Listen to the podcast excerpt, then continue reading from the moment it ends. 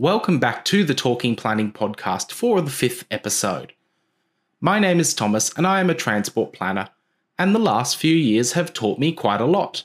The importance of transport planning and urban and regional planning is so crucial to the future of local towns, states, and of course, Australia. With economic recovery the priority of many state governments right now, the role of planning and transport is more important than ever. Growth in Western Sydney, the 2032 Olympics in Brisbane, a resurgence in regional living, environmental activism, and an ageing population are just some of the key considerations that will shape planning and transport into the future around the country. After a rough start to 2022 thanks to supply shortages, a resurgent virus, and the threat of a world war ever looming, much of the east coast of Australia has been hit by what is described as a 1 in 100 year weather event. Sadly, millions of people have been impacted from supply shortages to impacts on travel, through to property damage, total property loss, and most sadly, loss of life. And while for many the waters have now receded, a renewed rain band threatens to wreak havoc on some of the same communities that were hit hardest by flooding just a few weeks ago. Roads and rail networks have experienced major damage, cycleways have been washed away, and Brisbane's ferry and CityCat infrastructure is reported to be out of action for up to three months. In New South Wales, there are still ongoing major repairs to the main Western Rail line, with the line still out of action between Springwood and Lithgow, and there are also major stabilisation works along the Great Western Highway at Mount Victoria, with the road down to a single lane and stop start alternating traffic. I'm sure there are hundreds of other places across the network which are experiencing these issues. So, this is a very small snippet of a very large amount of damage across the state. So, let's get back to that 1 in 100 thingy. 11 years ago, Brisbane was also hit by a 1 in 100 year or greater weather event. So, did we just get really unlucky, or is there something bigger at play here? Chances are it's a bit of both, and while I am not a expert in flooding and drainage, there are a lot of incorrect reports in the media about flooding that unfortunately many people take to be fact. The first thing to keep in mind is that 1 in 100, it's actually a misrepresentation of most flood planning terminology. Most flooding models in Australia, at least, use an average recurrence interval ARI, or Annual Exceedance Probability, AEP. Let's go back to statistics class taking AEP for example. A 1% AEP means there's a 1% per year chance for an event to occur. And as time goes on, the probability of an event increases because, of course, it's cumulative percentage. Importantly, if you widen your investigation area, let's say from a single suburb to a whole town or city, the probability of that 1% AEP event occurring within any given year is much higher than it would be in just one suburb. So, yes, it's certainly conceivable to have a large scale weather event described as 1 in 100 much more frequently than once in a 100 year period. And most importantly, these flood models talk about averages and you will often be, because it's an average, above or below an average value.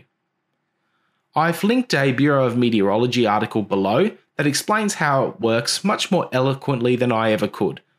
But from experience, the vast majority of us in this profession facepalm whenever we hear or see media reports of 1 in 100 rather than an ARI or an annual exceedance probability which is what pretty much every actual flood data and study is based on.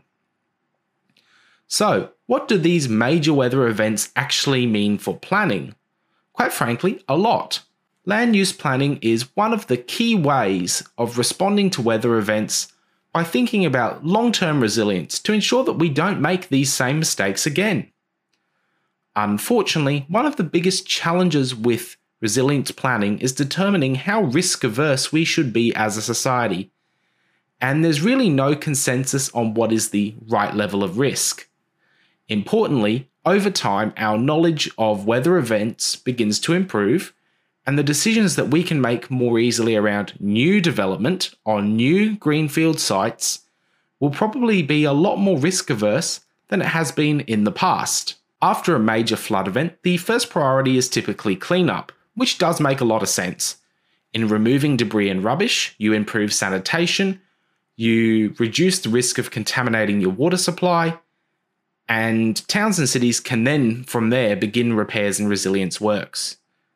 There's also a reduced risk of future flooding as clearing out drainage infrastructure means that it can perform at its best. Rail lines, roads, electricity, water, gas, and telecommunications infrastructure are also major priorities and allow for improved site access, and telecommunications infrastructure is critical for further cleanup and rebuilding efforts. But importantly, there's almost always a rush to get back to the way things were before the event.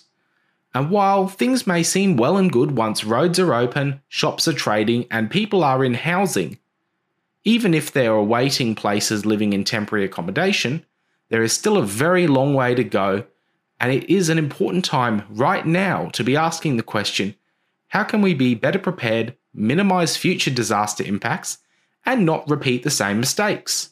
These questions are asked after extreme events and are met with very mixed responses from let's go and move the entire town to um whilst it might be tempting to be as risk averse as possible and entirely prevent rebuilding in any form in flood prone areas, there does need to be a middle ground and consideration into an appropriate level of risk.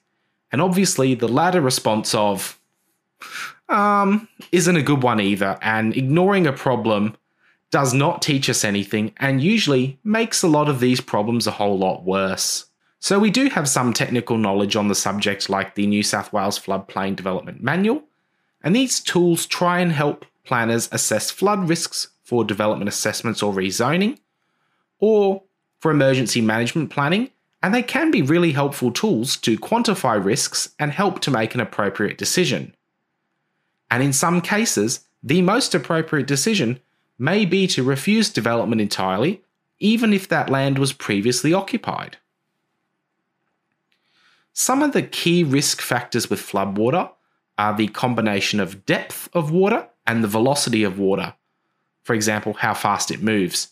Even quite shallow but fast flowing water can pose a fairly extreme risk, and vice versa, Slow moving, but actually quite deep water may be an acceptable risk in some circumstances with an appropriate evacuation strategy and requirements in the development application or approval that require only non habitable uses below like a flood planning level. But there's one thing that can't be ignored and can go beyond even the most in depth and highest quality natural disaster studies and decision making, and that is emotion. The truth is, people have connection to the places they live and visit. And this is really strong when a property has held family significance or a location has. Well, that place has been a big part of a you know, major memory in someone's life. And it can be really difficult to manage and, quite frankly, accept change. I haven't really talked about this much in the past, but it's something that's worth really pointing out and that is that planning is a political process. And of course, in many ways, inserting politics into planning can have some pretty major downsides. You'll often find recommendations to approve or refuse development or rezoning proposals can be overturned, sometimes with limited regard for the accompanying technical advice. And worryingly, necessary investment in disaster resilience can just be cut pretty much at a whim and as a result, planners can be blamed for decisions that, at least in some capacity, were taken out of their own hands.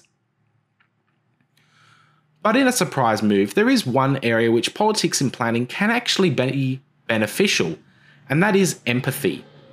From a technical perspective, it can be quite easy to recommend that a proposal to redevelop an impacted site just gets refused. And based on technical advice, that very well may be the correct call, for lack of a better expression.